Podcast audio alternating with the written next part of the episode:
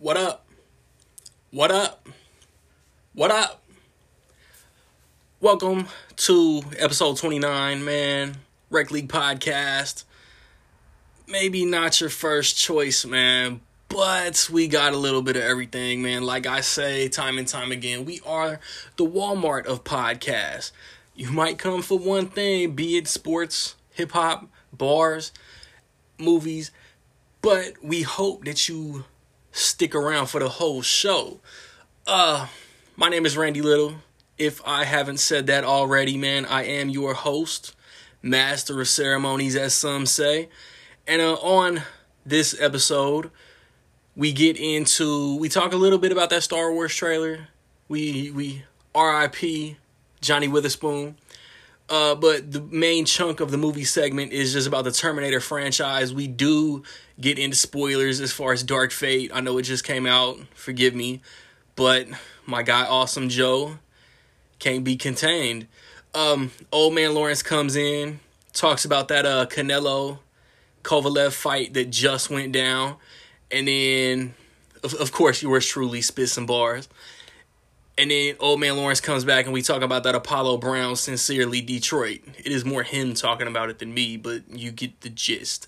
Over the past couple weeks, I didn't do no poll questions, man, because it's just movies, music, nothing grabbed me as far as I want to turn this into a poll question. It just didn't happen. The kid got busy, took some time off work, went back home. Indianapolis, what up? I had fun. Glad I went, but I'm glad I'm home. So before I wrap up this, probably my all-time record short intro, I'll tell y'all, like, recently in theaters, Black and Blue came out with Tyrese, with Luke Cage, Mike Colter, and Naomi Harris. Countdown came out, the generic Halloween weekend horror movie. It looked mad stupid. I didn't see it. Over this past weekend, Arctic Dogs came out. Again, looked mad stupid. Didn't want to see it. Harriet came out. Wanted to see it. My theater didn't get it. And Terminator Dark Fate. My review is on the Randy Little YouTube channel. Check that out. Tis appreciated. Over the next couple weeks, in between episodes, I'm probably going to miss a movie here or there. But Dr. Sleep comes out. The sequel to The Shining. Last Christmas with Henry Golding and Emilia Clarke comes out, and then Midway, the Roland Emmerich, I want to say Pearl Harbor war movie, and then the Charlie's Angels reboot comes out, Elizabeth Banks directed, Kristen Stewart, Naomi Scott, and I'll never remember the third chick, even though she probably looks like the most interesting as far as the new Charlie's Angels. Excuse me. And then Ford versus Ferrari. Matt Damon, Christian Bale, directed by James Mangold, comes out. Crazy hype for that one. That might be my second most anticipated November release behind The Irishman. And then on DVD and Blu-ray, however you get your new released to home media movies, Charlie's Angels Full Throttle came out. The Lion King 2019 came out. The live-action Lion King. Wonder Woman Bloodlines came out. This past Tuesday, the complete Blu-ray box set of Batman Beyond came out. It is very dope. I'm annoyed by the packaging, though. I wish they would have made it to where it matched the Batman the Animated Series release from last year. It's like the Batman the Animated Series complete box set last year was a DVD-sized box set made to, like, and it contains like three mini like Funko Pop keychain figures. The Batman Beyond is a Blu-ray sized case with a full size Funko Pop in it, and they don't match, and it bothers me looking at it on my shelf. Over the next couple weeks, a lot of movies come out on DVD, Blu-ray, Voodoo, UHD, 4K. Like I said, however you get your new movies. The Art of Racing in the Rain, that sad-looking dog movie with Milo Ventimiglia and the chick from Amanda Seyfried. That's good, the chick from Mean Girls, Amanda Seyfried. That comes out. Kevin Costner voices the dog, the internal monologue of the dog. Hobbs and Shaw comes out. The Kitchen comes out. Scary Stories to Tell in the Dark come out this upcoming Tuesday. The following Tuesday, We got 47 Meters Down Uncaged. We got the Angry Birds Movie 2, the final season of The Big Bang Theory, and likely a complete 12-season box set of The Big Bang Theory come out. Brian Banks comes out, football movie that I wanted to see that didn't come here. The Farewell, Good Boys, The Peanut Butter Falcon come out, and Star Trek Discovery Season 2 also comes out. When I return, I will be accompanied by a panel of movie geeks. Nick Goodman, Awesome Joe, and I already told you what we gonna chop it up about. So stay tuned, man. Wreck League Podcast. Well, as per usual, it is time to talk some movies. And before we get into the main chunk of what this segment is going to be, we need to address the passing of comic legend John Witherspoon, like Pops, Friday, like that's really all that needs to be brought up. But I mean, he got some dope movies and TV shows under his resume, and like I love Pops, and in the way he goes so under the radar and underrated in the Wayans Brothers that I feel like that needs more love. And then he jacked Little Nicky for the flask in Little Nicky. Now that I'm on wax, I feel like I'm like forgetting like something that needs to be brought up, and I'm blanking. Joe, I really see you say nothing about John Witherspoon, man. Was you a fan? I wasn't like a huge fan, like per se, of who he was and what he did. But I'm familiar with him and what he did with what his work was. I've seen him. He actually is one of my favorite characters in the three Friday movies, and yeah. He was very funny as well with Little Nicky. I love that, and I just think it was a great fun time at having to see his great work. So yeah, my heart always saddens for all of the great actors who pass away and who are always remembered by the great work that they do within their TV shows, music, movies, so on and so forth. So yeah, I mean, rest in peace to him, and he will always be remembered with the great work he did with all the entertainment he's brought to us. Yeah, boy. I was forgetting the Boondocks. Nick, yeah. Nick, pay your respects. I'm a massive fan of the movie Friday. At least the first one. I like the other two, but like the first one is just classic. Like that's top 10, maybe even top 5 comedies. It's one of my top 5 movies ever. Yeah.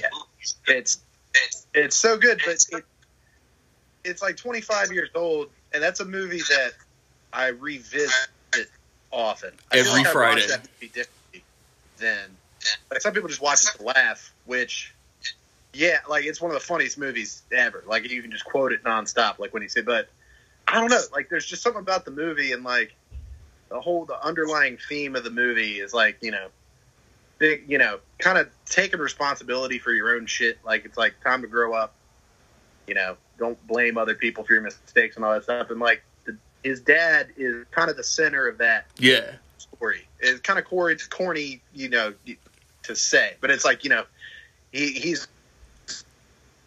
given that. Are you still there? At that moment. Oh man, we're having some Skype glitches. You cut out for a second. I'm crying. But it's one of those comedy performances that I think maybe you didn't even think about until he passed away. That it's like, you know, wow, that's like one of the great, you know, iconic comedy performances. Because all throughout, yeah, the rest of the movie, Dad is just real silly. Like he's just talking about catching the dogs and doing all that. But he really sells that moment. Like where he gives them the advice. So that's, I think, what a lot of people thought of. Yeah, you know, that's what makes you a man. Now you're a man. And it's like, I don't know, I feel like we've all had that, you know, that one moment, like where we've had to, you know, rethink our shit and be like, all right, am I taking responsibility for my own actions, or am I just going to take an easy way out or make an excuse? But aside from that, he did tons of stuff. Like, I hadn't watched the Wayans Brothers since I was little, and seeing all these clips, like the Bang Bang Bang song. Yeah. Yeah, Marlon posted that, right? Like, it makes me want to, and that's probably for the best. Like, that's the silver lining and things like this. It's like, it made me want to go back and watch that stuff. Like, you know, he was on Martin, he was on Fresh Prince. I was like, oh yeah, he was on Fresh Prince. Yeah, that's a classic Fresh Prince episode. Yeah, so it makes me, I didn't watch the Boondocks as much as a lot of my friends did. Yeah, I didn't either. Like, it makes me want to go back and rewatch it. Like, you know, I know it was funny. I guess it kind of sucks to bring up, but I guess they're bringing it back to like HBO Max next year. Mm-hmm. I thought they were doing new episodes. Who knows what the plan is now? Yeah, and that's another thing. Like, it seemed to be like really unexpected, which is just makes it more sad. If you look at his Instagram, which is something else I've just been doing the last few days, he was just so funny. Like, just his little videos that he's just posted on Instagram were just stupid, and they made me laugh. He seemed like he was real close with his kids, so it's just sad. It's just a big bummer to me. Yeah, I think to everyone. Sure. And, you know, too bad we can't get Eric Sigmund thoughts on this. I was really, like, looking forward to it, but he bailed last minute because he couldn't be in the discussion about Terminator without having seen Terminator, because we got Awesome Joe in here, and between Joker and The Dead Don't Die, Joe is gonna spoil something. And then The Dead Don't Die. But he did just put up a new Sigmund Cinema podcast episode, man. Check that out on Anchor, whatever podcasting platforms y'all can. But a movie trailer dropped last week. Little indie film. I don't know if you guys have heard of it, whether you watching, listening, or y'all two that's on the panel with me, man. It's called correct me if I'm enunciating this properly, Star Wars: The Rise of Skywalker. I don't know if I said that right.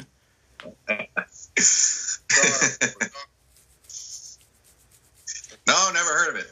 I the art house circuit. Yeah. Like, I don't even know if it'll come to the theater in my town.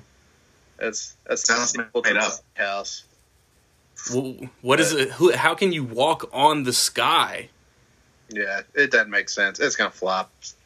Yeah, it might not even be cinema. People are sick of nonsense. They're gonna go see Terminator Part 6, 7, Part 3, right? But yeah, we're not seeing these little indie flicks anymore. I think Jumanji is going to make more money than this so-called Star Wars. So does Sony. That Jumanji is going to, like, not beat Star Wars, but I'm like afraid that it's going to do it again and like be like a sizable competition. It's going to have that crazy box office, but like, and Sony's going to start feeling themselves, green like the next one, which isn't necessarily a bad thing, because this one looks fun, but it does look funny.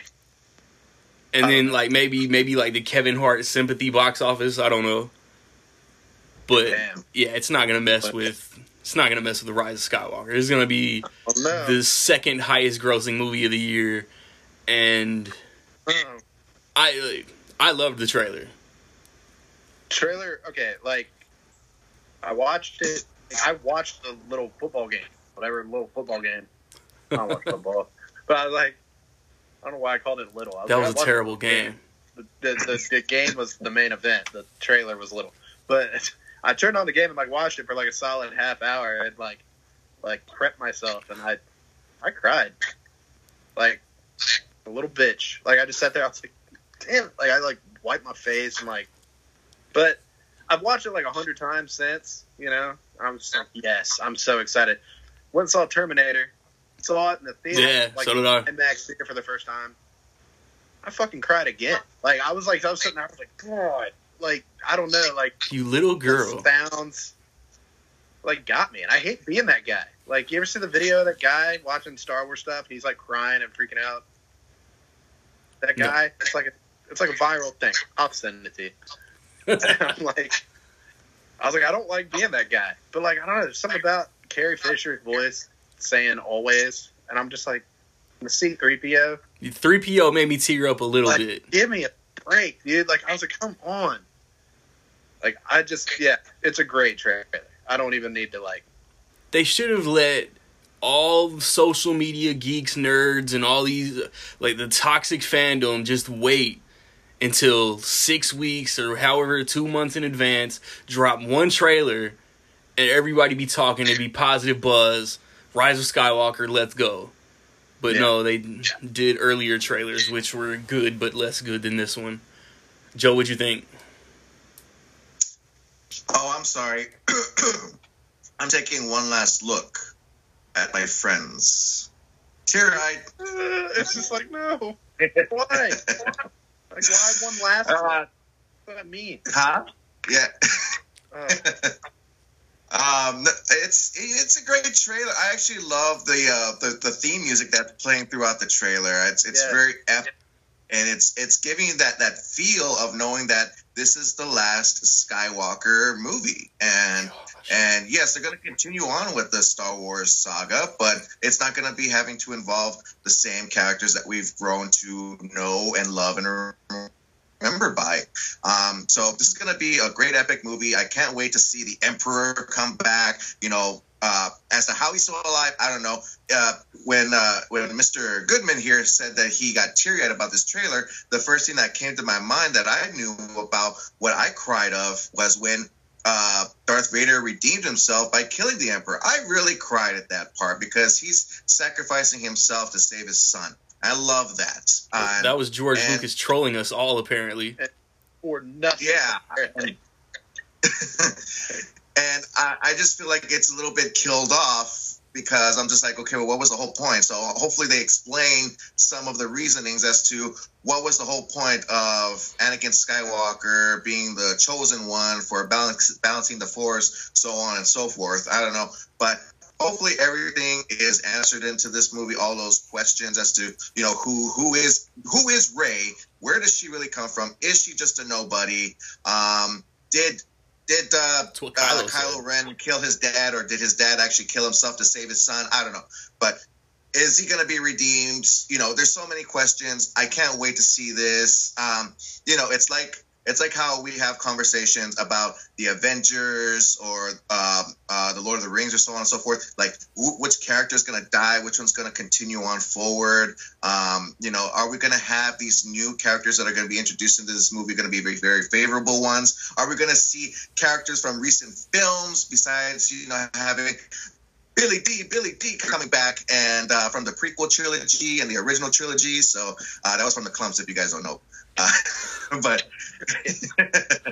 Billy D. But I love to see Billy D. He's one of my favorite characters in the original trilogy, and it's great seeing him back. I can't wait to see Princess Leia one last time. You know, as to the great work they're going to be working on with her in this movie. It's already going to be 2 years since her passing.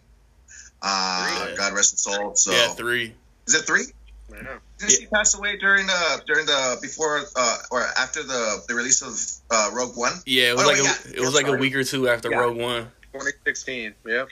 That's right. Yeah, that's right. Okay, my apologies, Joe. Yeah.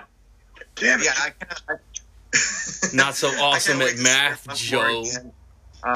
There's only one character I really don't want to see, which is the worst character. Jar Jar. Rose. I don't want to see. Yeah, I'm like, Rose. Yeah, I want more Rose. I don't. I want to see more Rose. But I don't get, like, why did everyone hate her so much? Twitter. I don't get, like, I don't know. I haven't rewatched The Last Jedi in like about a year. Maybe I need to rewatch it. Maybe like my like 8th watch of it. That'll be. Are you halfway through that massive Star Wars binge that you're doing? Yeah. I'm almost I'm getting through the Clone Wars so fast. It's like the best show I've ever watched. Have you started the original trilogy? No, okay, not yet. I got episode 3 is the next movie.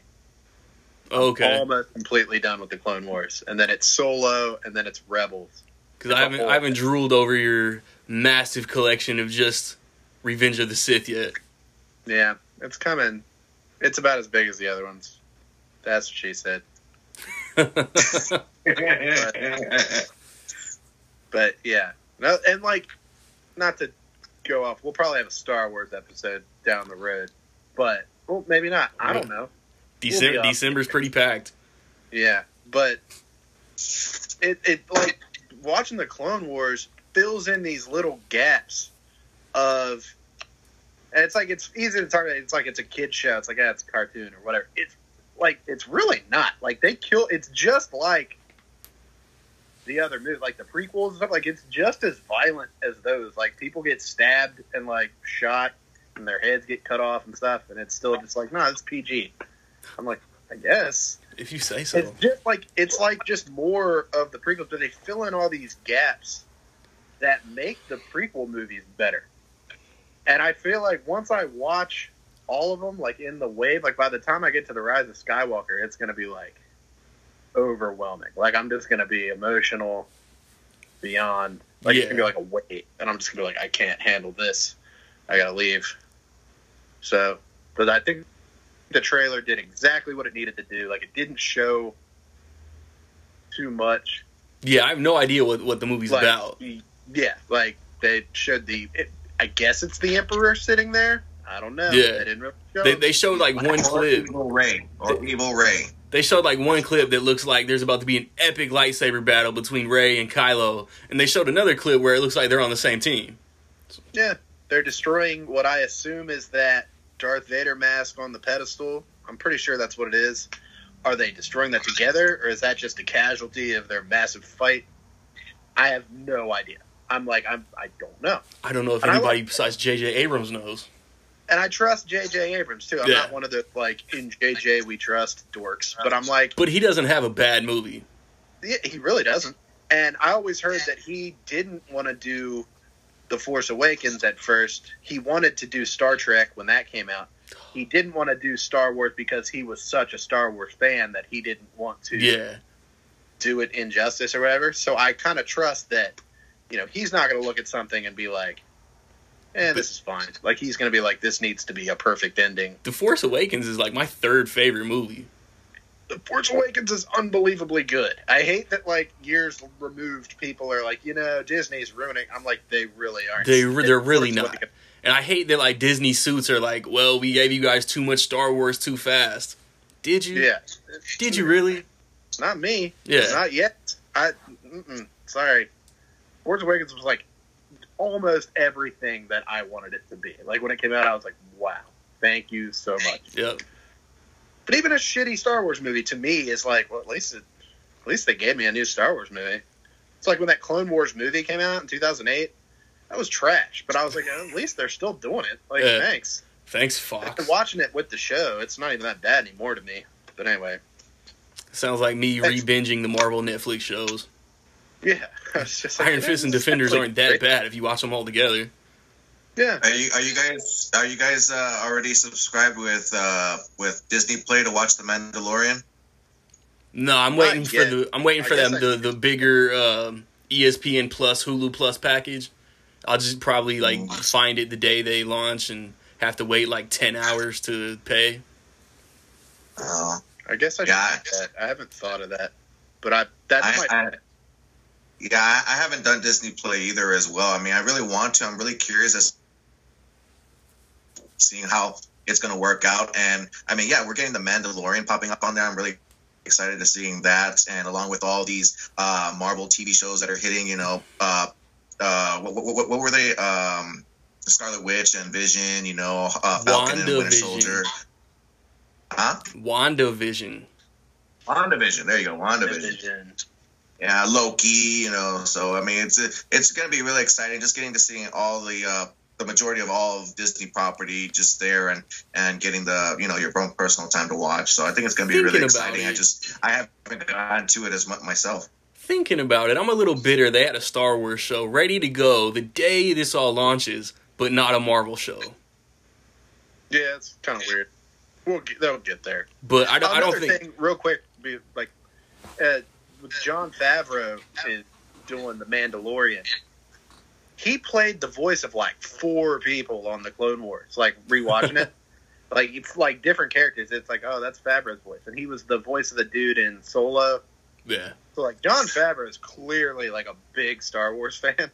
So it's just making me more excited for The Mandalorian. I was like, oh, this is going to be great. But do they have any other shows announced? The Obi-Wan show? Is that it?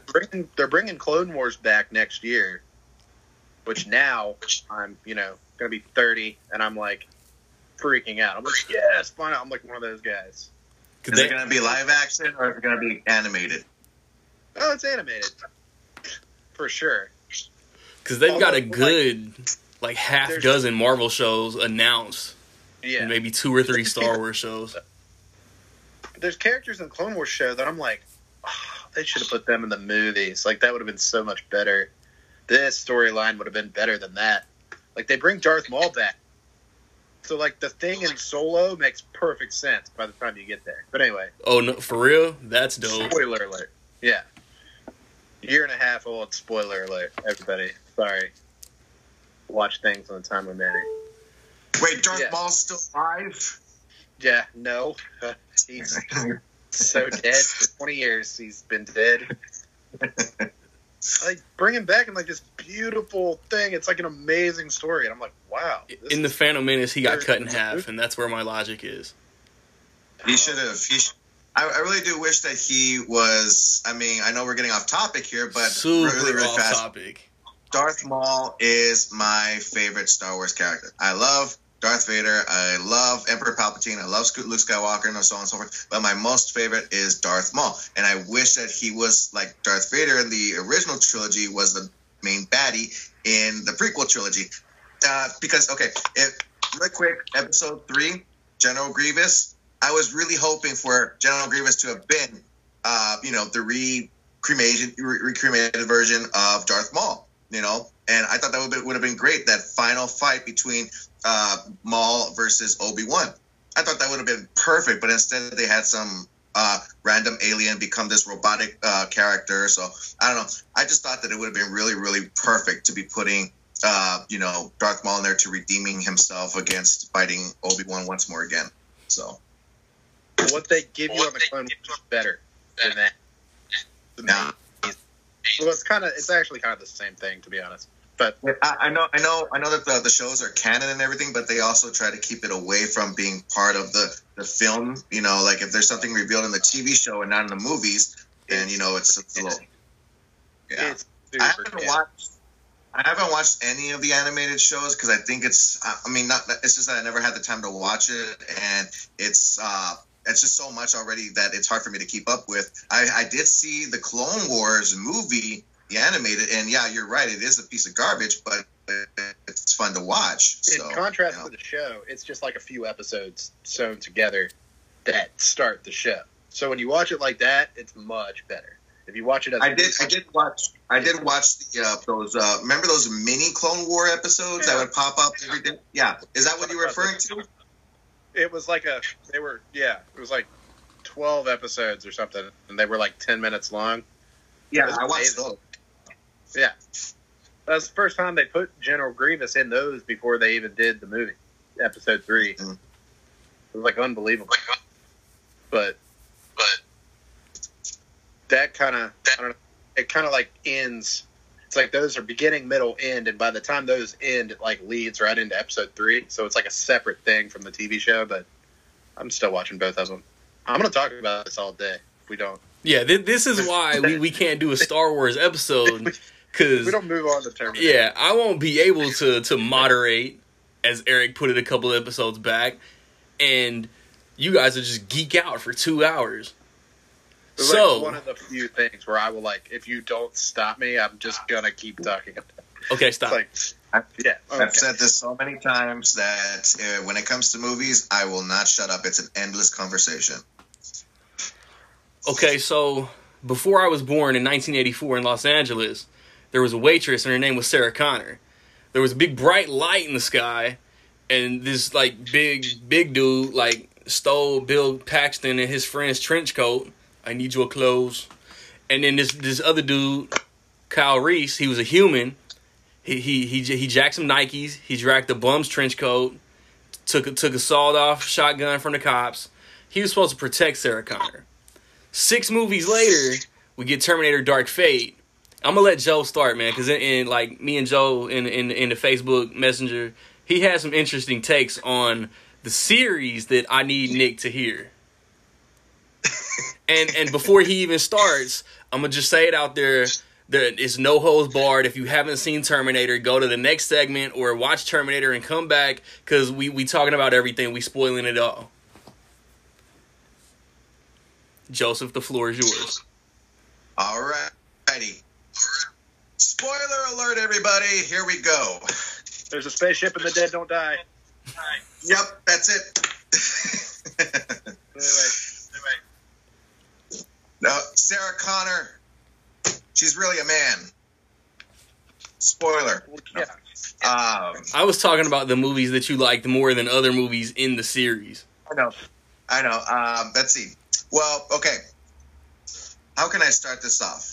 I will admit, Terminator 3 does suck, but it is entertaining to watch. There's a lot of laughs in it, but it doesn't stay to the same true persona of what Terminator 2 was. It was trying to be its own Terminator 2 and taking it over forward to another direction. So, but it's not my favorite. I think it's one of my least favorites, of course, amongst others. And then we go to Terminator Salvation.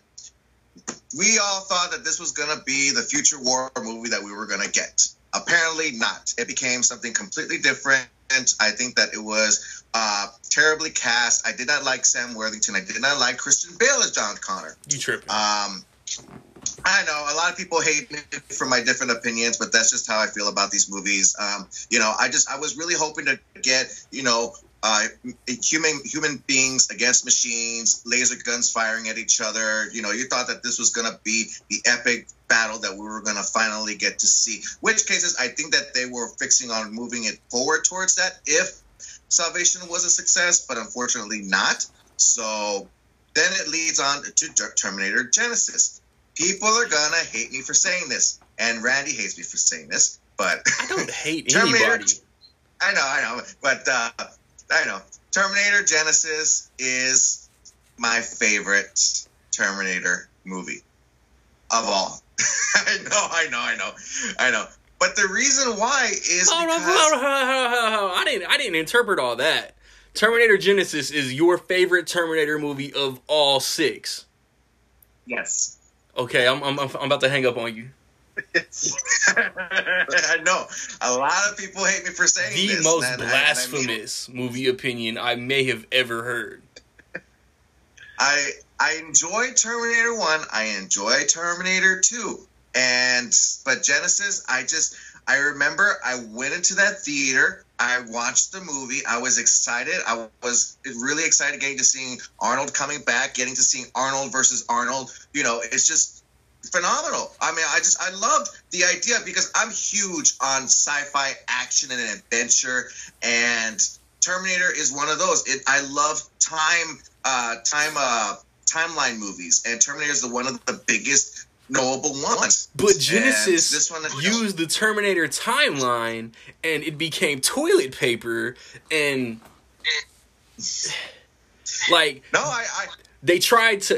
What I interpreted Genesis as Days of Future Pasting, the Terminator movies, and they took away the good Terminator movies, and that was my beef. And everything they did with John Connor in Genesis, that was my beef with Genesis. I will admit that they should not have gone back all the way before to erase the first two movies. I think that if they were going to be going back in time, we should have gone back in time to being its actual Terminator 3. Okay, so I would be in agreement towards that, and I can understand why a lot of people very much dislike this movie. But for me, like I said, I remember going to this theater, watching it, and as soon as the movie was over with, I remember leaving the theater. Are you all right? It's angel dust. It's angel dust, Holmes.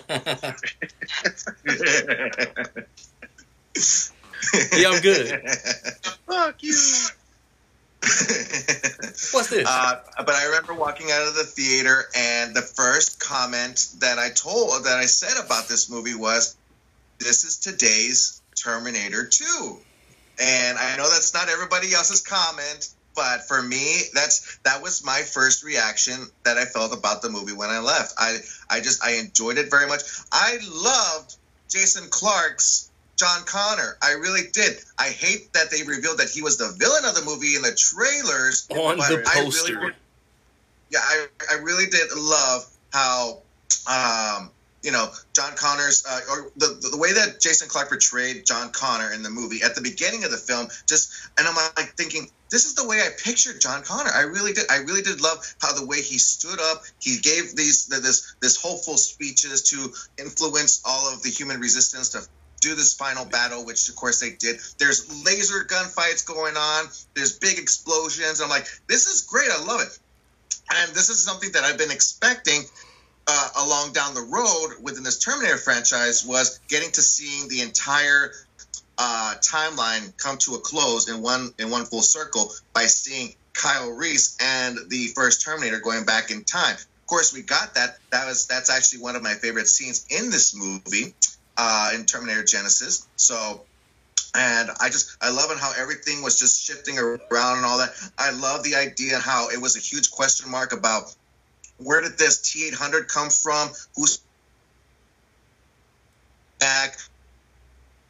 Everything just shifted and changed. It was all a new, different timeline, something that we're not really too familiar with, resetting the time loop. So, and I know a lot of people didn't like it, but I had a lot of fun with this. Another one thing that I did not like about this, of course, yes, Ja Courtney. I really did not like that. It was a very miscasting of him being Kyle Reese. I really do think that they should have given it to a much more better actor who has a little bit more of a resemblance to what Michael Biehn did in the first film. So, what? Jason Clarke looks nothing like Edward Furlong. It's like Nick Stahl in Rise of the Machines kind of looks like Furlong. Bale kind of looked like Furlong. Jason Clarke looks nothing like these dudes. There was when Terminator 3 came out and I saw Nick Stahl, I didn't even know who Nick Stahl was. I didn't even know how Edward Furlong looked like all grown up. And I actually thought that Nick Stahl was Edward Furlong. But before we got all hyped up with the internet and stuff, of course, I looked it up. And I'm like, okay, that's not him. So, but I thought it was a great resemblance, but for me, it didn't work out. He seemed too wimpy. He didn't seem so uplifting. He seemed very down on himself, not very encouraging. And I guess that's a little seed, to grow with how the Terminator was just like, basic psychology is a almost up with teens. And, he's teaching him how to become this leader. So I don't know. But I did not like Christian Bale's John Connor. I mean, and even after I came up with that decision, even before when I found out about his total outbreak in the production of Terminator Salvation, which I think was a massive, misuse of it.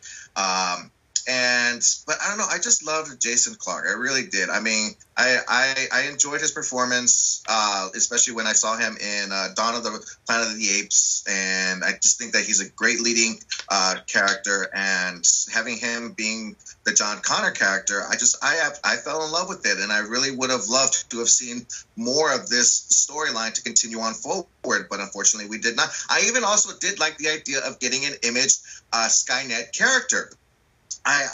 Because Skynet is always mentioned within the conversation, but never giving us a mental image of who Skynet really is, and just getting to seeing a full mental image of what this character is like now. It's just like, okay, I'm going to something big, something before, and I actually admire and respect all of that. So that's why I really did enjoy Genesis. So, but I'm going to shut up about that now. I'm going to leave it to you guys because I know a lot of people get upset about me talking about Genesis, but that's just my opinion based off of what I felt about the movie when it was released. See, man, like now to now put it solely on the Dark Fate, like I'm one of them dudes, like I see what's on screen and then I process it and like in the moment. And it's like, this movie took a little bit from like every other Terminator movie. And then like having that like subsidiary system that Skynet or whatever it is in Dark Fate uses to take over. That's one thing that I didn't like in Genesis. And then it did that. And then like Gabriel Luna was like part TX, part T-1000. I thought that was dope. I'm going to say it now so it gets said so we don't just start rambling and forget. Mackenzie Davis is the best part of Dark Fate, hands down. Absolutely. She's super badass. Like, well, Nick, you be on Twitter, man. What did Tim Miller say? Like, misogynist males are going to be, like, so butthurt over Mackenzie Davis in this movie? I don't know. It was something along those lines. I don't know if that's the word for word quote. But it's like... And then Schwarzenegger, like, as Carl, they took the whole Pops thing and, like, kind of reused that. But yeah. But then, like, Joe, I know you do. Nick, do you watch Jeremy Johns on YouTube?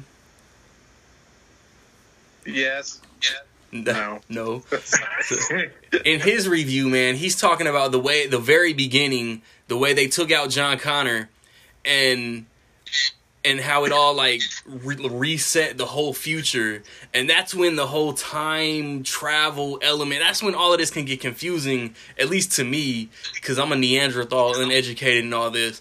But if John Connor dies after Terminator 2, and he also said that the de-aging or the stand-in or whatever it was, however they put John Connor on screen at the very beginning, he should have looked a little more like American History X Furlong than identical to Terminator 2 Furlong, because there's like a 3 to 7 year age it's gap like in there. Yeah, 5 year age gap. And then if you come back and you kill John Connor, he effectively doesn't lead any resistance, doesn't send back Kyle Reese. The original movie never happens. The second movie never happens. So there's no need for him to die.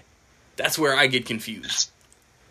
And then overall, like, I had fun, but then he got me thinking of, like, yeah, that's a good point. That's a good point. Maybe it wasn't as good as I thought of walking out of the theater and even put in my review. But it's still, in my opinion, the best movie since Judgment Day.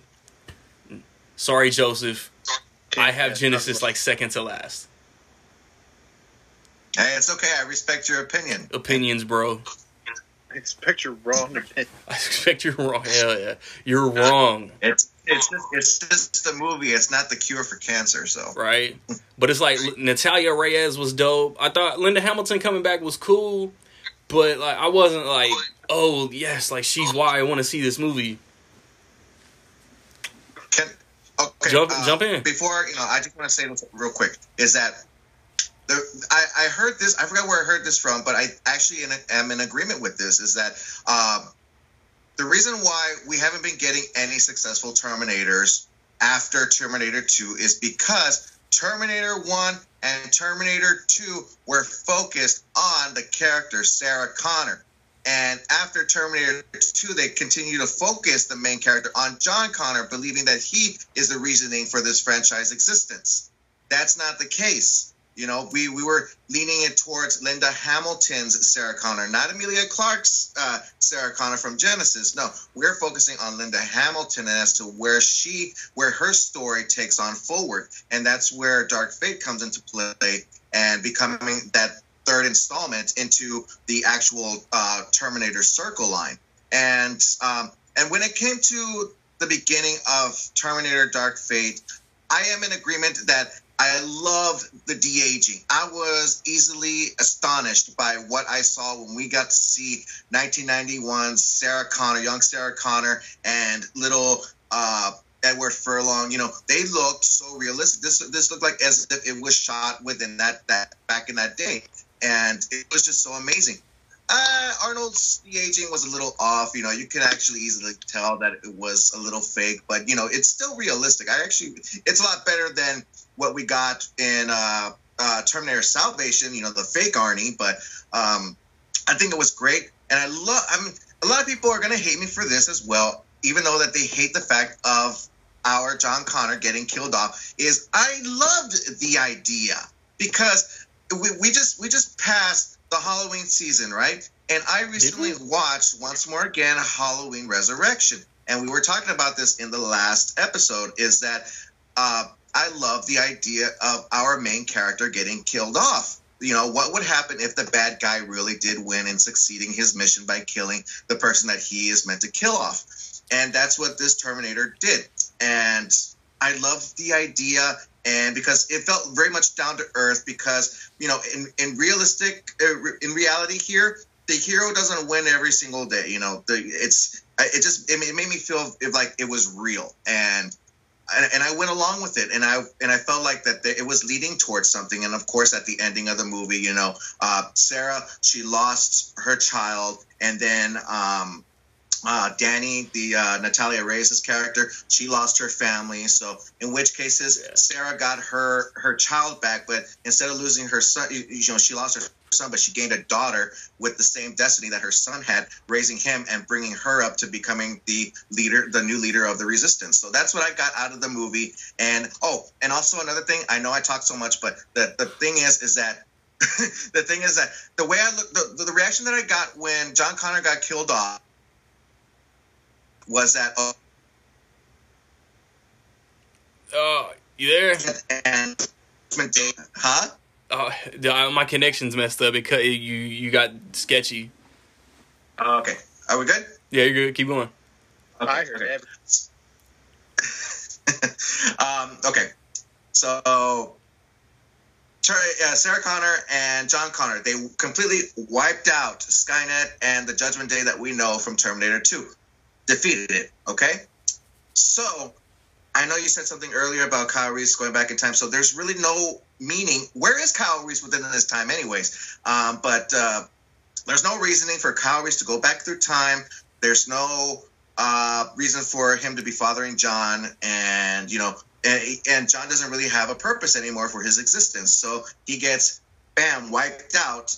You know, he's still a part. He's still a part of that future because... You erased everything. You know, the Terminator from Terminator 2 killed himself because just to erase the future timeline. But you got to remember this too, is that John Connor is from a piece of him is from the future based off of his father. So he's still a part of that future. That future still is in existence. So there is no way for the future Judgment Day to exist with the existence of John Connor still being alive. So that's what I got out of it. I could be wrong, but, you know, let me hear what you guys got to say because everybody always is in the disagreement with me about what I say. But, you know, it's just my thought about what I thought when I saw the movie. Do you think the writer's room was like this? Like they sat down at a table and a guy, like, laid it all out like that? Like, oh, yeah. But, up, Carl. Like, but Cameron signed off on this, though. Yeah. Cameron's been as involved with Dark Fate more than he was in any other sequel since Judgment Day. I think that was where the hype for me was in this, because I'd always heard Linda Hamilton said she never really was going to come back and do it. Like, she was supposed to be in 3, but she was kind of a secondary character in the first draft of the script, and she was like, I don't... Hard pass. You know. Yeah, and then James Cameron was like, I'll do a 3, and then as years went on, he was like, you know, I told the story I wanted to tell in 2, so I'm just probably going to pass. So the fact that they both were involved in this, like they both read the script, were pitched the idea and liked it enough, that I think was what got me the most excited. I'm like, they both liked it enough that they think that it's a proper continuation of the story. And it was, in my opinion. Well, I mean, David Goyer wrote it, right? Yeah. He's all hits. Yeah, Blade 3. That's sarcasm. But... he's got one massive hit off the top of my head behind Joe's head. Didn't he write Batman Begins too? I think so. There you go. Yeah, he did. There's he's not a good director, but he's a good writer. Yeah. But had like Terminator 3 and 4 and 5 not exist, like had this just been 25 plus years after Terminator 2, I'd have probably loved it. Like I think as a decades removed continuation, the way that they're doing things now with like Top Gun and stuff like that, yeah, Halloween, I think it, Blade Runner, I think like in that vein of movie, I think Dark Fate would have been one of the better ones for sure. Watching all of them over the past few days, it's hard not to compare them to like, yeah, you know, Terminator 3 is just stuck in my head, whether I wanted it to be or not. I was like, oh yeah, they did this and this. Yeah. And it's like at its core, Mackenzie Davis was basically Sam Worthington. Yeah, but like better, way better. Way, even her haircut was better. Like, it's just, I mean, this was an interesting rewatch of movies because I did it back when Genesis came out. I watched the whole series.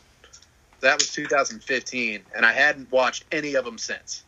I hadn't even watched Genesis since the theater. So this was like, I remember liking Salvation in the theater.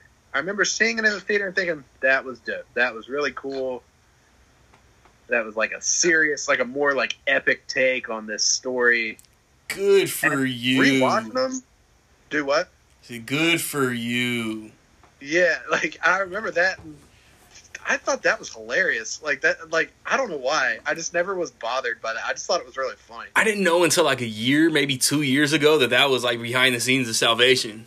Yeah, no, I remember because he's like, I'm trying to do a scene with Bryce, and you're getting in the fucking way, and I was like, oh, that's so funny. Like, I don't know why. I just think it's hilarious. Like, just, I don't know. Stop getting in the way.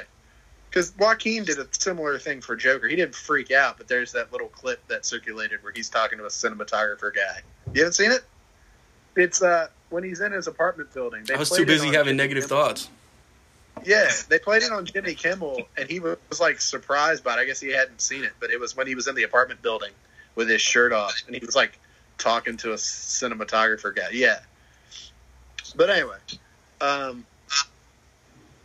like rewatching them all, Salvation is just a drag. Like I'm gonna agree with Joe in the sense that like I don't think Genesis is the best movie, but I saw it in the theater. I remember thinking it was fine, but as soon as I left, I was like, "Was that stupid?" I was like, "Was that really dumb?" Probably. So I was worried that like rewatching them, I was like, "Genesis is gonna be hard to get through," but like. It's a lot of fun. Like, I was sitting and watching and entertained by all of it. And, like, Salvation was really the only one that I watched and I was like, there's just nothing fun about it. They're, like, taking it so seriously. I'm gonna break it down. Like, rewatching the first two. The first two are as close to perfection as any movie can get. And then, and like the humor, like, one wasn't that funny, but it didn't need to be. Like, it was sci-fi horror. It was great. Yeah. Judgment Day, like, because there's a kid involved. You know, they had to, like, you know, he's teaching him how to be a little human and adapt and all this, and my CPU can blah, blah, blah, blah, blah. You know, the humor was, like, perfectly injected in Judgment Day. And then watching Rise of the Machines, you know, talk to the hand, bitch. I need your clothes. Blah, you know, whatever. Like... From jump, Rise of the Machines was like, okay, this is, like I said in the Instagram group chat, Rise of the Machines is a dollar store Judgment Day to a T, and the humor was so forced and unfunny, and then, like, Salvation comes along, and yeah, it's McGee, but, like, I liked Bale as John Connor, and I liked Bryce Dallas Howard, and it was more serious, and it wasn't at all funny, but... I liked watching it more than Rise of the Machines. I'm sorry, fuck me. Oh, is it because Salvation, you liked it because it's not like how all the other ones are dealing with time travel, you know, where an evil Terminator is going after somebody and another Terminator is protecting? And yeah, the plot did try something different. It was set in the future. And then there was... Oh, that's what I was going to say. Like, Genesis kind of did the whole... This person is the embodiment of Skynet, the way that Helena Bonham Carter was in Salvation. So, like, all these movies kind of borrow off each other. But, yeah, like, that's why I put Salvation fourth after Dark Fate. Like, Dark Fate's my third favorite in the series. I don't know. I just, like, thought for sure, like, watching them. It's like, when 3 came out, I was 13. I was young enough to, like, be excited for it and I think enjoy it on the level that they wanted it to be enjoyed, like, as a summer popcorn movie of the time. I always remember thinking it was fine, and every time I rewatch it, like, after that, I always thought it was fine for what it was. As the overlaying series, it's not as good, but, like, rewatching it this time, I was like, oh, yeah, I remember this line, I remember this, and, like, the humor is very hit and miss, but, like, there's a couple funny things. Like, I thought Nick Stahl was good. I think Claire Danes was good. Yeah. The girl Terminator thing was fine. It was different. Yeah. It was like, where can we go from here? Yeah, it's like, after Robert Patrick just kills it. Yeah, like... Who can be as intimidating? the new We're never going to get him back. That's what I want. I want to see Robert Patrick come back. No, dude. He, never... he did the whole, exploding lava enchantress dance at the very end, and he's dead. That's the Dark Fate guy I thought was good. He was a good villain, but he did, he just didn't have that, 1,000-yard stare that Robert Patrick had. When he was him, just walking, staring at him, it was fuck. And he did try. He had that real straight face. You could tell, my whole body's a weapon, really brother. Good performance. Even seeing him walk, just looking like a guy, it's the way he did it was that guy's a robot. He gave it a performance where I was I would know he was a robot. And go ahead. I keep on interrupting, but go for it. No, rude. Who does that? Out of my ass. But I'm gonna agree with Joe a little bit about Genesis. It's not the best. But rewatching it here, I was more entertained by it. Jason Clarke there was a warmth about his portrayal, in the beginning of the movie that I'm Rick from Walking Dead. I'm that's a guy I would follow. That's not just Christian Bale just kind of yelled at everybody and looked tough. And I was I don't buy him as John Connor. I guess he's just a guy. He probably should have played the Sam Worthington role instead. I heard that's he insisted on playing John Connor instead or something like that. He was feeling himself after Batman. Yeah, but I don't know. Salvation and Salvation has a good cast, Anton Yelchin, Common. I just I kept watching it, and I think I knew Dark Fate was gonna be better about 20 minutes in because every movie has a car chase, and Terminator 3 has one real early, and I don't really give a shit about it. With the Genesis has 2 or 3, and I just didn't care about them. Salvation had one, and they're shooting stuff out of the cars, and I was this is boring. The car chase in Dark Fate is really good, and then it leads to that road face off. So I was this is already kind of grabbing my attention. But I feel whoever was running Warner Brothers in the mid to late 2000s was just McG, listen to me and listen good. Don't make Charlie's Angels.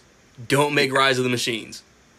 Make the Dark Knight. Yeah. Again. Make the Dark Knight with robots. He's just I know every fucking thing in the world about fucking the Dark Knight. And they're whatever, McG. That's what I always think of. That's how I never forget that he directed that movie is because of that rant. And he's McG, you gonna say something to this prick? McG's just I didn't see what happened. What the fuck is making the world to me? And McG. But... And then they were what was it? We Are Marshall was goodish. So that's a good movie. We know it's in you. Oh, McG. I need to look up his filmography before I shit all over him. Oh, I just think of Charlie's Angels. Yeah, Charlie's Angels. I like those too. We Are Marshall. He did This Means War with Pine and Hardy.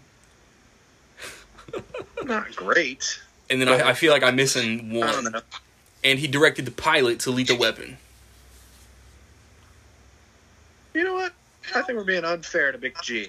Oh, wait till I rewatch these Charlie's Angels movies next weekend. We'll come back to that. We'll put a pin in that.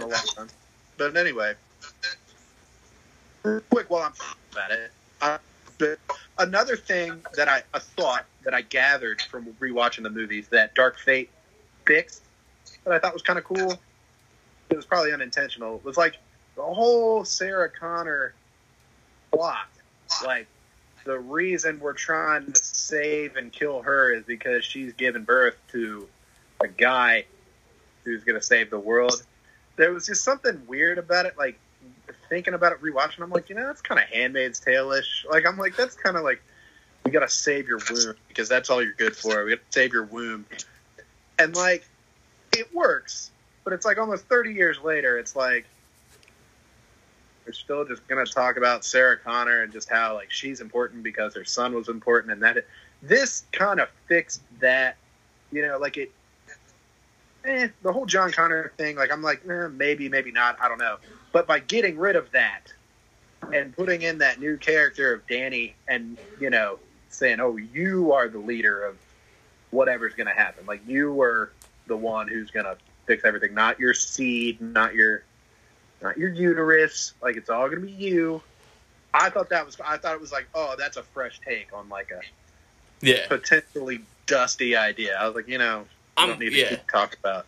I'm watching and I'm like sitting there until it's all cleared up. I'm sitting there like, okay, this is kind of like The Force Awakens. This is a 2019 remake of the original movie. Like, she's going to give birth to the new savior, blah, blah, blah, blah, blah. And Sarah Connor is kind of filling that Kyle Reese role without the consummation, blah, blah, whatever. And then they clear it up. She's John. Like, yeah, that's pretty dope. Yeah. There's a... I was actually thinking... I got cut it off. Joe, go ahead, Joe. You had the floor before we broke off. Okay, that's fine. So... I love the Easter eggs that were represented into this movie. Like, say, for example, the evil Terminator is called Rev 9. That's based off of Revelations 9 that says the end of all things. So I really do love that. That was a great... That's cool. You guys, I saw some recent videos about how these Easter eggs were put into this movie, and that was actually one of them, and I loved it. And another one, too...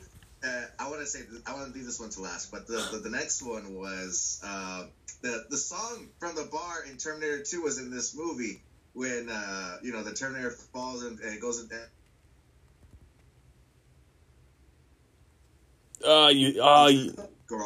There he is. Like car Cadillac, and I heard the song. I was like, oh, I know that song. Great addition. I love that.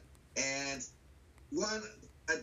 One really cool thing that I found out was the T-800, Carl, who runs this draping business. If you look at the phone number on the van, it says 1-888-512-1984. That was the release date from the first original Terminator movie. And they said that if you called that number, you get Arnold Schwarzenegger's voicemail. And he says, hasta la vista, baby. He says that in the voicemail box. And you don't leave a voicemail. You just hear the voice in there. And I said, you know what? I got to try this out. I called it. And, yeah, it was there. So I recommend you guys to go and try it out. It's super cool. 1-888-512-1984. Wow. I thought it was a fake. And I tried it out. And I was like, oh, wow, that's so cool. So, But one thing when it came to Mackenzie Davis's Grace is I did get a little bit of a feel of a female version of Kyle Reese. And I'm like thinking, okay, well, nowadays you do get, there has to be like some gayness in some of these things now. And I'm like thinking, okay, don't tell me that.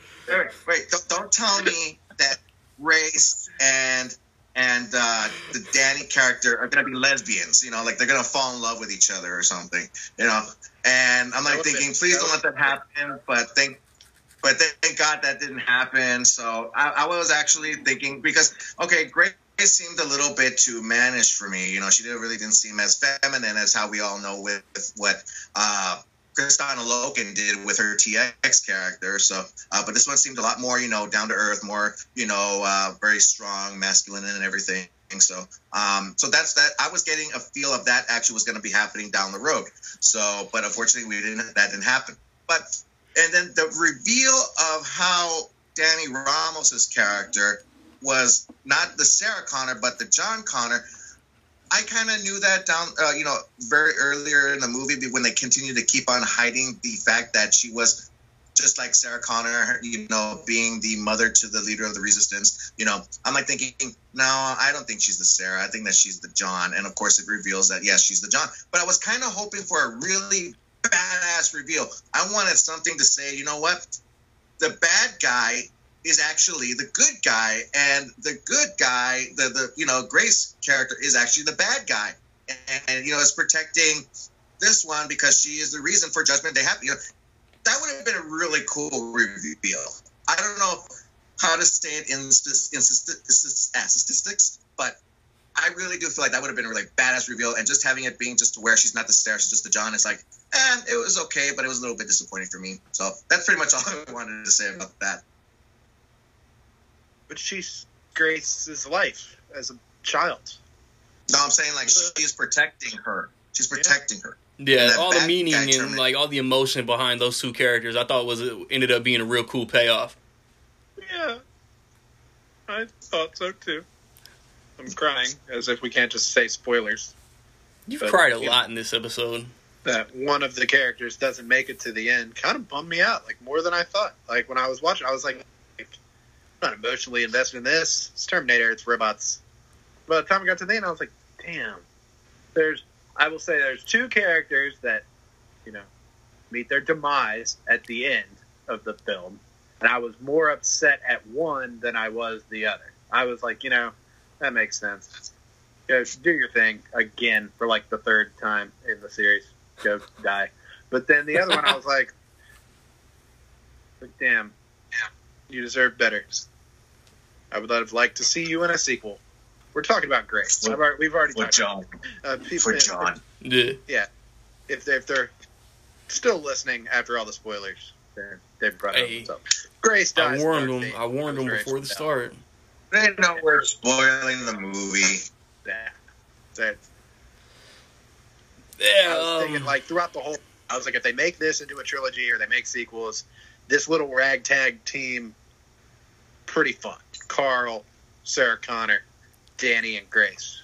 It's kind of a fun... Well, I wonder how they're going to be explaining on how if Arnold Schwarzenegger comes back in another Terminator movie, is it going to be the same to where... I mean, he's 72 years old, so, I mean, they're going to do the whole thing where, which, of course, is one of the great additions to Genesis that I love, but also was the human tissue. It ages, so, and they use that also in Dark Fate, so, and I thought it's a great, great explanation, and I'm pretty sure they're going to be using that in future films if Arnold decides to keep on coming back to these movies. It's something Randy and I talked about in the chat. If it gets a sequel or not or whatever, like, would they bring back that character or the character of Grace? And I think to do that, they would have to start messing around with the timey-wimey, like, weird time travel stuff. And I think that that's what they're trying to avoid doing now by putting this movie out. They're not trying to do that. Like, Genesis is almost like Rick and Morty does Terminator. Like, I referred to it the other day to my friend. I was like, it's just... They sent somebody to just screw it up, and then the whole thing, it's like, well, what if we did this and did this timeline and this universe, we did this.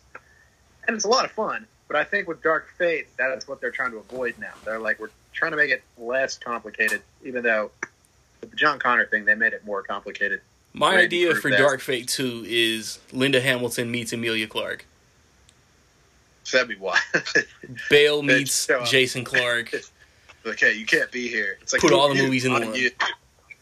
Because I mean, an episode of that guy where Brian and Stewie like were time traveling, and then Brian and Stewie kept coming back and killing the other Brian and Stewies, and they're like, "Who are you?" And it's like, "I'm you. Don't go in there." And they try, "No, who are you now?" It's like, "No, I'm you. Don't listen to that one." And that's what Genesis was almost. It was like, you know, they just threw shit at a fan and did what stuck to the wall, and like. It's not good, but it's fun. Like, I'll be damned if it wasn't entertaining. But I think that's what they're trying not to do now. So I think to bring Arnold back, you know, that's kind of a moot point at this, you know, that I don't think it's going to make a ton of money. Yeah. It's kind of sad. That's where I wanted to go, man. Like, bringing Linda Hamilton back from the director of Deadpool. Cameron is the most he's been involved since Judgment Day. They had like all the elements they needed for like a $50 million opening at least, and it seems like this might not even crack 30.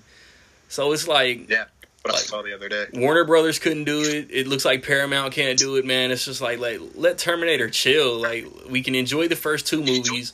Let Terminator chill for like 15, 20 years, and then I guess try to do a flat remake, man. Like 2030, set it in Paramount. Did Paramount sell their Terminator rights over to 20th Century Fox? Fox is doing the international distribution. But I think Cameron might solely get the rights back like in a year or two. He's not going to do anything with them. No. I think that if we're going to be working on having to direct another Terminator movie, it won't be until after when he's finished with his huge 5 of Avatar movies. So, and by then he'll be ready to retire. Yeah. So I don't think that if Avatar 5 comes out in like 10 years. What's that? So Avatar 5 comes out in like 10 years. Everything's old and dead. Yeah, so that's done. I don't think that it's going to continue on moving forward if this movie doesn't succeed enough, if the rights are given to back to Cameron. So I think that they had like a good 3-movie arc, and Schwarzenegger, like we were saying, like Schwarzenegger came at him like Harrison Ford, like, I'll do this one, man, but I'm too old now, just kill me off. And they had the confidence to do the next 2 without Arnold and the T-800. Yeah. Like, I always heard Arnold got paid $30 million to be in 3. Damn. Which is... Oh, three of these? Or Rise of the Machines? Rise of the Machines. Oh, I can see it. It was like his last movie pre-politics. He didn't want to come back enough, and they were like, we'll give you $30 million. Warner Brothers. Like, okay. But Rise of the Machines was kind of a hit, though. Salvation wasn't a flop, but it wasn't what they were. It opened against Not at the Museum, too, if I'm not mistaken, and that sounds right. Was a wave up around there. Yeah. And then Genesis was like a flop. Yeah. From what I remember, like Genesis came out. I don't even think it opened at number 1.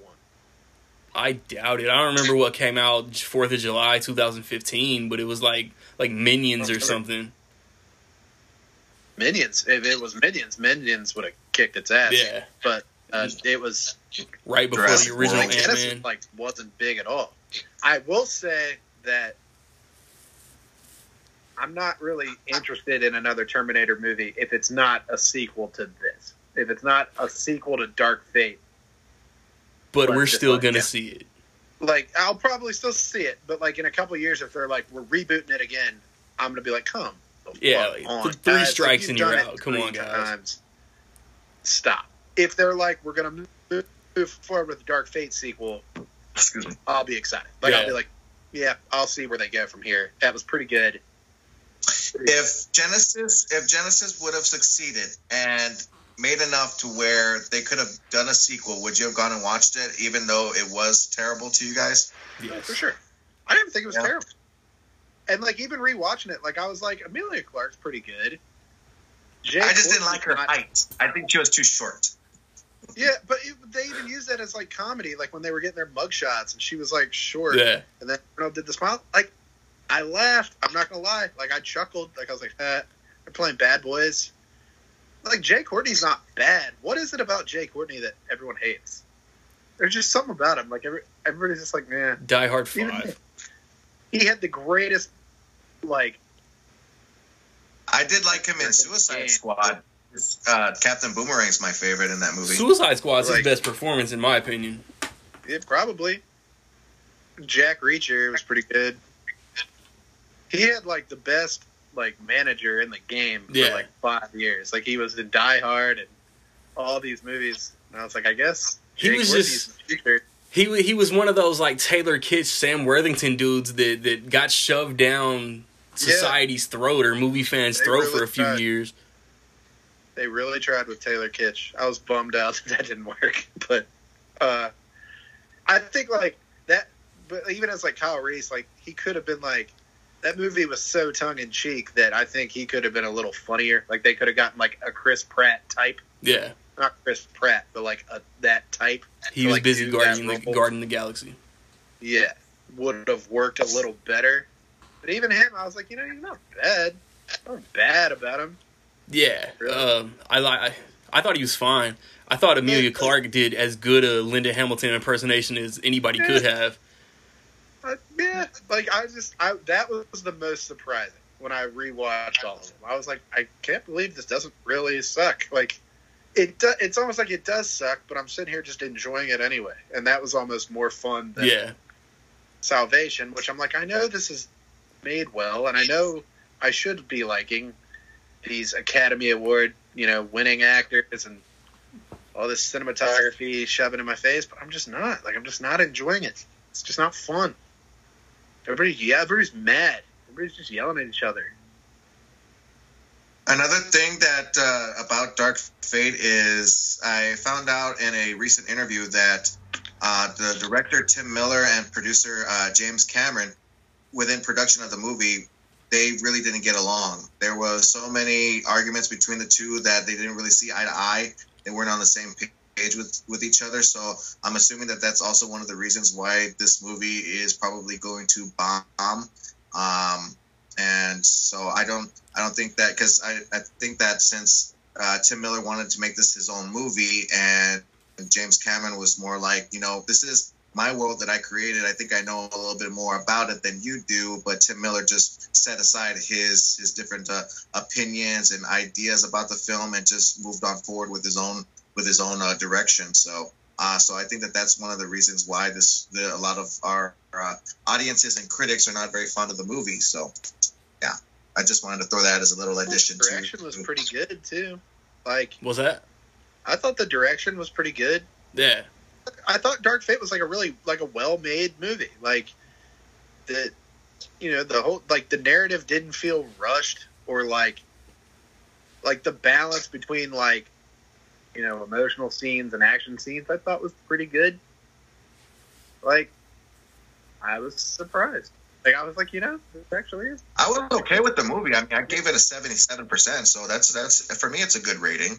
Yeah, I was like, I actually thought I was going to hate the movie because when they first released the title to this Terminator movie called Dark Fate, I didn't like the title. And then when the first trailer first came out, I didn't even like the trailer. It didn't get me excited to say, oh, you guys already won me. I'm going to buy my ticket right away. I mean, I wasn't in that level there. I mean, I'm like, okay, yes, I will watch the movie when it releases, but I'm not really that excited for it. It's not my most anticipated movie of the year. So, I saw that first trailer in front of every movie. I got so sick of that with the Bjork song, like the slow remake of the Bjork song. I was like, I hate this. It was in front of every movie. It was in front of Rocket Man. It was in front of Spider-Man. It was like every single movie I saw. Yeah, that was a group chat topic for a while. Some trailers cut out like all the rounds going into the Rev 9's face on that plane. Like some, I forget where I saw it and I forget where I didn't see it, but some of them cut it out and some of them kept it in. I think in front of it, they played a Terminator thing and they completely cut it out. And I was like, the movie won't be violent. Can't handle it. Yeah. That first trailer, man, I was so sick of that first trailer. And then Comic-Con came, and I was like, finally, we're going to get another trailer. And they didn't put out another trailer. The only thing they did was lie and say that Edward Furlong was going to be in the movie. Yeah. And I was like, he wasn't in the movie. That doesn't count. I was pissed. I was really expecting to seeing a grown-up John Connor in this, being part of the team that's going to save, help out Grace's character. And I thought that was going to be great. Having to seeing this trilogy of three awesome characters that we've gotten to know and love in Terminator 2 coming back together, just like Star Wars, which they missed out on that opportunity. But I thought it would have been great. But of course, they did the same thing here too. They killed off, John Connor, and I thought it would have been really cool.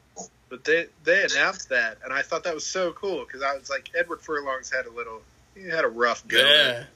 I heard he was supposed to be in 3. Like, they gave him the script, and they just assumed, like, making it. They were like, this is going to be a sequel to 2. We're going to get Furlong. He's going to be John Connor. And I guess he was struggling with addiction or whatever, and he ended up getting fired, I think.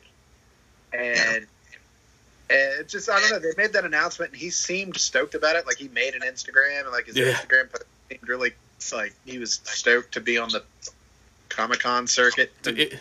It'll come out in a few days that he did film something that got cut. It'll be like, guess I wasn't beefed up enough or something. Furlong. He's one of my favorite child actors. The fact that Terminator 2 is his first movie is insane. Crazy. Every time I watch it, I'm like, that's nuts. That he had never done acting before that. And he had a pretty good run, too. What's his biggest star in the world at the time? Did you see this video on YouTube? I don't know what other movie that Furlong was in, but it was to where he also got shot down when he walks into a bedroom. And they added this little scene of Arnold Schwarzenegger coming in. I think it was Commando, and he shoots him down. And I saw the comment saying, "This is literally what happened in Terminator Dark Fate." I'm like, "That was really wonderfully well edited. I thought it was really cool." Yeah, it's in American History X. He gets shot in a bathroom. Another great performance by Edward Furlong. Joe, if you're making another list, that's a really good one. He was in that. He was in Pet Sematary 2. He was in a movie with Kathy Bates where he played her son. The name is escaping me, but it was just like a drama. Oh yeah, I heard of that. Yeah, but I don't know. They were building a house. It'll come to me. He was also in Detroit Rock City, which is the greatest movie ever made of all time. Period. It's the best movie of all time. Better than Terminator 2. But that's neither here nor there. Best movie of all time.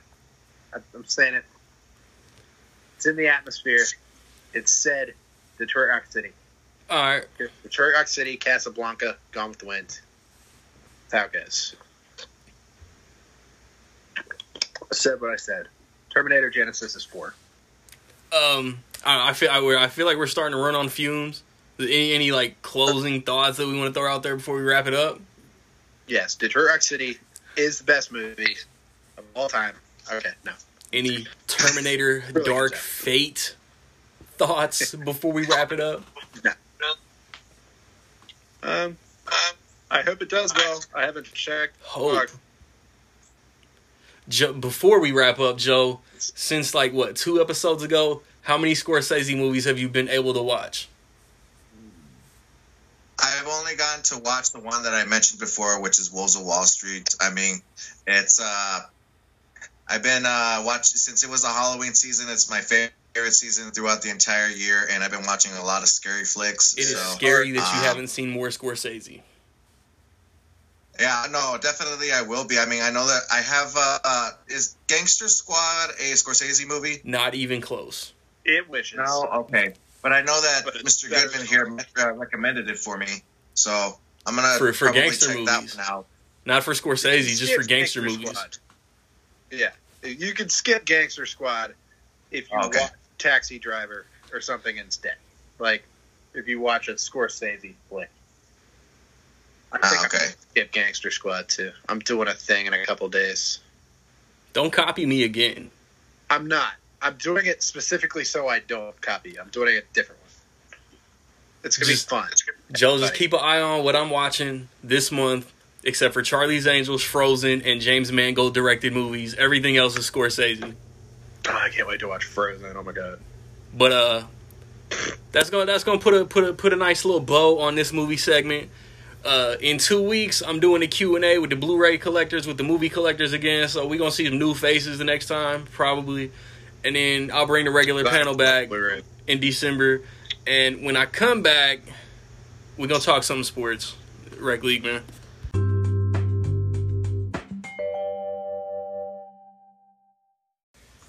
As promised, I cooked up something for sports. My guy, Old Man Lawrence, is back. Y'all know him. Y'all love him. I wanted to bring him on and have him talk about that boxing match last night, man. That Canelo Kovalev fight. Only thing I know about it is that it started mad late and everybody was butthurt on Twitter. And so who won? How'd it go? How did the sweet science play out?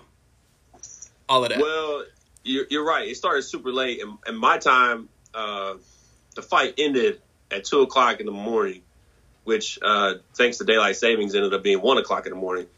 But either way, I had to work this morning, so I was super pissed. Oh. They announced Saturday that they were going to wait until the main event, Nate Diaz versus the UFC. I can't remember the other guy's name.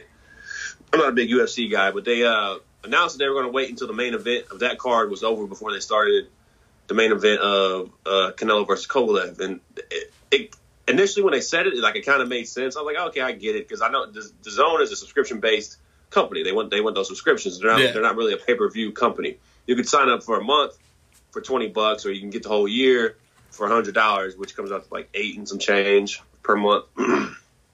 So I get they're trying to sell subscription. So I kind of understand why they didn't want to compete with the UFC. But at the same time, like, it was mad dumb because that shit took forever. Like, the UFC Ryan Garcia fight ended quicker than I think most people expected. It was like a 2.5 minute fight of the first round, and it was done. Yeah, so it was. I think it was literally an hour and a half before Canelo and Kovalev walked just out, chilling, restroom breaks, concessions, everybody in the arena just chilling. Yeah, I'm not even a fan of UFC. I'm really not, and I was forced to keep pulling up Twitter just to see when this shit was ending. Yeah, just so I could have an idea of when the fight was going to start. It was so bad that the MGM Grand actually put the fucking fight, pardon my language, put the fight on in the arena so people could watch it because they just got tired of sitting there. Like, it was dumb. It was so dumb. But the fight itself was a really good fight. Well, I know a lot of people are upset about it, but I thought it was a good fight. Canelo won with a knockout in the 11th round. Did he work the body like I was guessing? Yeah, not really. He that was, you could tell that was his game plan. He was trying to go to the body, but he couldn't find the range. Kovalev was keeping him at bay with a stiff jab that he's known for. Canelo couldn't really find his groove for his body attack, but he did hit him with some clean body shots, and the whole entire match, Sergey Kovalev was aware of that. Like, he was avoiding, like, he was on his back foot a lot, backing up. Anytime Canelo got in range, he threw out that jab, one or two punches, and, like, he's getting out of range. So Canelo got kind of creative in the middle rounds, changed his game plan up, and started attacking upstairs, and was able to get the knockout. Everybody was saying that Canelo Kovalev took a dive, like it was rigged, it was set up. Man, if you watch that replay of that knockout, my man is out cold. He is knocked out cold. Either if it was rigged, he's got to be the world's greatest actor. Like, for real, there's no way. There's no way. Oscar in his future. It's just a bunch of casual fans who tuned in, and it was a big deal about the USC thing. So I think it's just a huge shitstorm of people being already upset and tuning in. Bunch of 2019 knee-jerk reactions. Yeah. It's just no dive. Nobody was paid off. Was Kovalev a little past his prime? I mean, it's obvious, but he's still... I mean, there's weight divisions for a reason. My man Canelo jumped up 2 weight classes and won in impressive fashion. I mean, from what you was telling me while I was up there, because as I mentioned multiple times already on the pod, I went back to the crib. I went back to the circle. I went back home. It's not like these two dudes from what you was talking about got too much respect for each other to cheat everybody like that. Yeah, I mean, they kind of trained at the same camp for a little bit. I want to say like 5 or 6 years ago, something like that. But I mean, boxers, as many boxers as there is, like, it's still a small community. And like, a lot of these guys, you know, the cross paths and sparring, you know, training, whatever. But yeah, so they're pretty good friends. A lot of people are upset that they were like taking selfies together, like pre-fight and all this other stuff. Oh, like, yeah. There wasn't no trash talk, but I mean, it's just mutual respect between, you know, two good fighters. If Kovalev would have won, this fight probably would have put him in the Hall of Fame, and Canelo is undoubtedly on his way to the Hall of Fame. So I mean, you had 2 potential Hall of Fame fighters going into this fight. But it was the couple rounds, early rounds of a filling out process. I thought Sergey was winning the fight on the points, and it actually came out after the fight that most of the judges had Canelo up, which I thought it was kind of bizarre. And then you get into the whole thing of Golden Boy and Canelo, you know, buying off the judges or whatever, the whole conspiracy theory. Yeah. Which he does get some questionable cards, some scorecards from the judges. I'm not even going to lie, I won't even front there. But that was a good fight, man. He jumped up 2 weight divisions, and his power carried well, man. It was very impressive. He knocked his ass out. And like I said, Ryan Garcia, the fight before that, the co-main event, he got his man out of there in like 2.5 minutes, something like that, 2-minute point in the first round. Got him up out of there. I thought that was going to be a really good fight, but it turned out to be over. My popcorn wasn't even done popping yet, and the fight was over.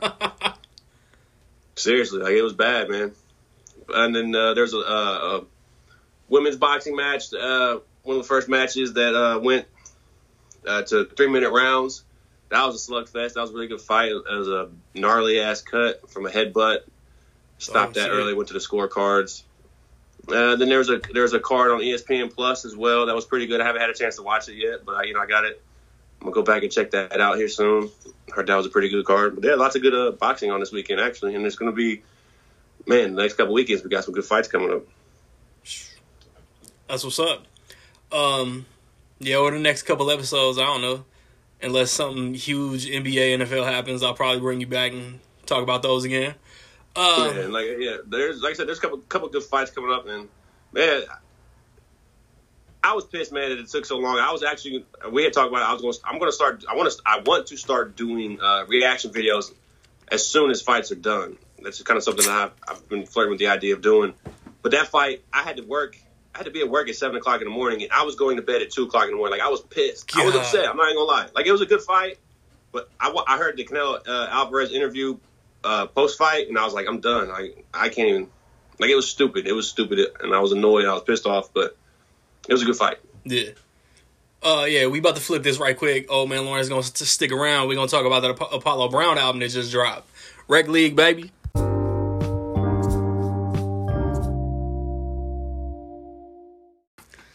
And, man, we about to wrap up this episode, man. Wreck League Podcast, episode 29.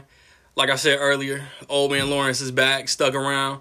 Apollo Brown, one of the dopest producers in all of hip-hop, dropped what you could say is a compilation album. It's called Sincerely Detroit. It dropped this past Tuesday, if I'm not mistaken. It's all Detroit artists. So a lot of them, from what I understand, from what I could tell, are like unknown dudes on the national spectrum. Like, there's no Eminem, there's no Big Sean, there's no like poppy Detroit artists on here. I think Royce the 5'9" had a verse, Trick had a verse, and there's like one other Detroit rapper that I recognize that I can't pull right now. And like I gave it a few spins to and from work since it came out, and on my way home Friday I wanted to listen to it one more time. But then Brother Ali dropped out of nowhere, and it was a rap for Apollo Brown. That's my apologies. What'd you think about it, man? I know you was hyped for this release. Yeah, anytime I hear Apollo Brown's got a new project coming out, my ears perk up a little bit. Like you said, he's one of the dopest producers. In my opinion, he is the dopest producer in the game right now. He doesn't get a lot of the credit that he deserves. I can't believe he didn't have artists, busting down his door, trying to work with him. Put me on. I say this every music podcast. Him and Planet Asia put out a record called Anchovies a couple years back. I think 2017 is one of the dopest albums of the past 10 years. If you ask me, that's how much I like that album. It's so good. Yeah. But like you said, there's not, like, Eminem's not on here, Big Sean's not on here, but Royce is. You said Trick. LZ's on here, Slum Village is on here. Slum Village, that was it. Yeah, Kid Vicious is on here, Black Milk, Guilty Simpson. I think you said there's 53 or 56 different artists from Detroit. That's a lot. Yeah. And I don't think all of them necessarily spit a verse. I think there's a couple people who like just do the hooks, so I think that technically counts as a guest spot or whatever, I guess. But the production is bananas. I mean, the classic Apollo Brown. Man, this album, the more and more I listen to it, the more and more I love it. Like you said, Brother Ali came out, and also Gangstar dropped an album. So this week has actually been kind of crazy for hip-hop because it's three potential albums that could be in my top five, honestly. But I just haven't had a chance to spin them all, give them all their all due credit. But as of right now, the three that just came out, I've spun the Apollo Brown the most. And it's probably my favorite. I like that Gangstar a lot. I've only listened to the Brother Ali once. I haven't had a chance to go back. And I haven't got all the way through it again. But it's Apollo Brown, man, my favorite track on here. And it's hard to pick because I think there's 21 songs. There's a lot of tracks. I think there's an intro. It's technically not a song, so I think it's 20 songs. My favorite one on here is "Oh Lord." Man, that first verse. I think the first verse is "Fat Father." Man, That's one of the dopest verses I've heard in a long time. Man, that shit is so dope to me. There was one verse. So if you guys check his album out. There was one verse maybe like halfway through, maybe toward the end, where dude like dropped like multiple different Star Wars references. As soon as I heard midichlorians, I was like, whoa. Yeah, see that doesn't pop out to me. That's a standout verse to me. So that's what I'm saying. With this album, like, there's so much stuff going on, and there was two other releases that came out. Like, I'm gonna be catching up. Like, honestly, I gotta go through and listen to that Brother Ali thoroughly. I still have to thoroughly listen to this. We most definitely talking about that Ali next episode.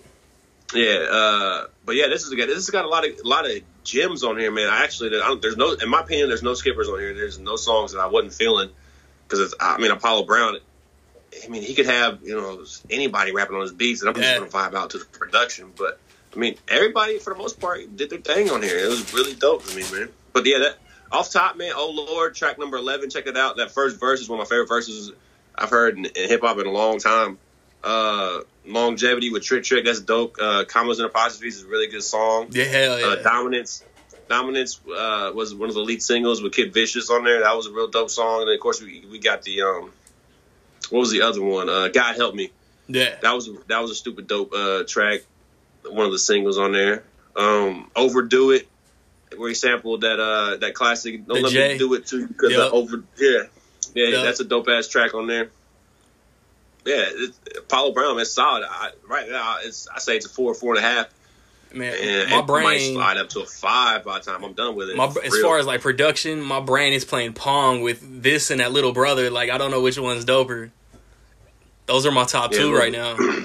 Yeah, Little Brother was a dope album, man. Like I said, Brother Ali just dropped. I had no idea that was coming out. I don't think anybody did. So, man, and I hate to be that dude to say this, but like he did one of those like IG Q&As a couple weeks ago, and all I asked him was like, "New music on the way?" He was like, "Soon, brother." And he's like, "Man, sooner than I thought." Shit. Yeah, that's dope. Ali's always connecting with his fans or whatever. That's real dope to see. Yeah. Yeah. So you got that Brother Ali. What's that called? Escapes and something escapes and. Man, let me pull it up real quick. You got it. Secrets and Escapes. Secrets and Escapes. That would be the music discussion. As far as I know, it's all produced by Evidence. Yeah, that's what he said.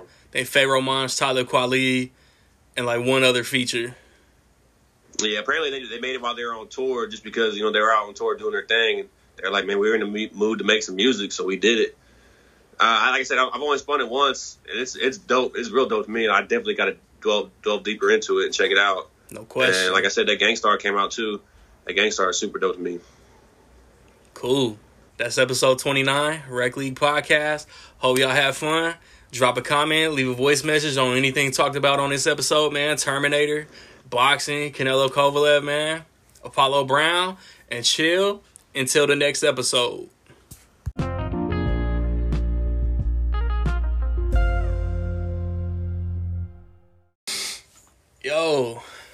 Yo, search Randy Little on the YouTube. That's a shameless plug. When the kid get to spitting, they can't contain this drug. While I'm at it, tell your friends about that Wreck League podcast. Them other cats will not last. Smelling something funky, I apologize. I dropped ass. Continue to watch that Comcast. Cable still too short to reach my spectrum. List off your favorite rappers, I will fucking disrespect them. I show my ass on this mic like when Schwarzenegger time travel. Just hand me the right scalpel, and I'm gonna take my cut up out this bitch. Take the tongue up out this bitch, so never again can these weak motherfuckers rhyme babble.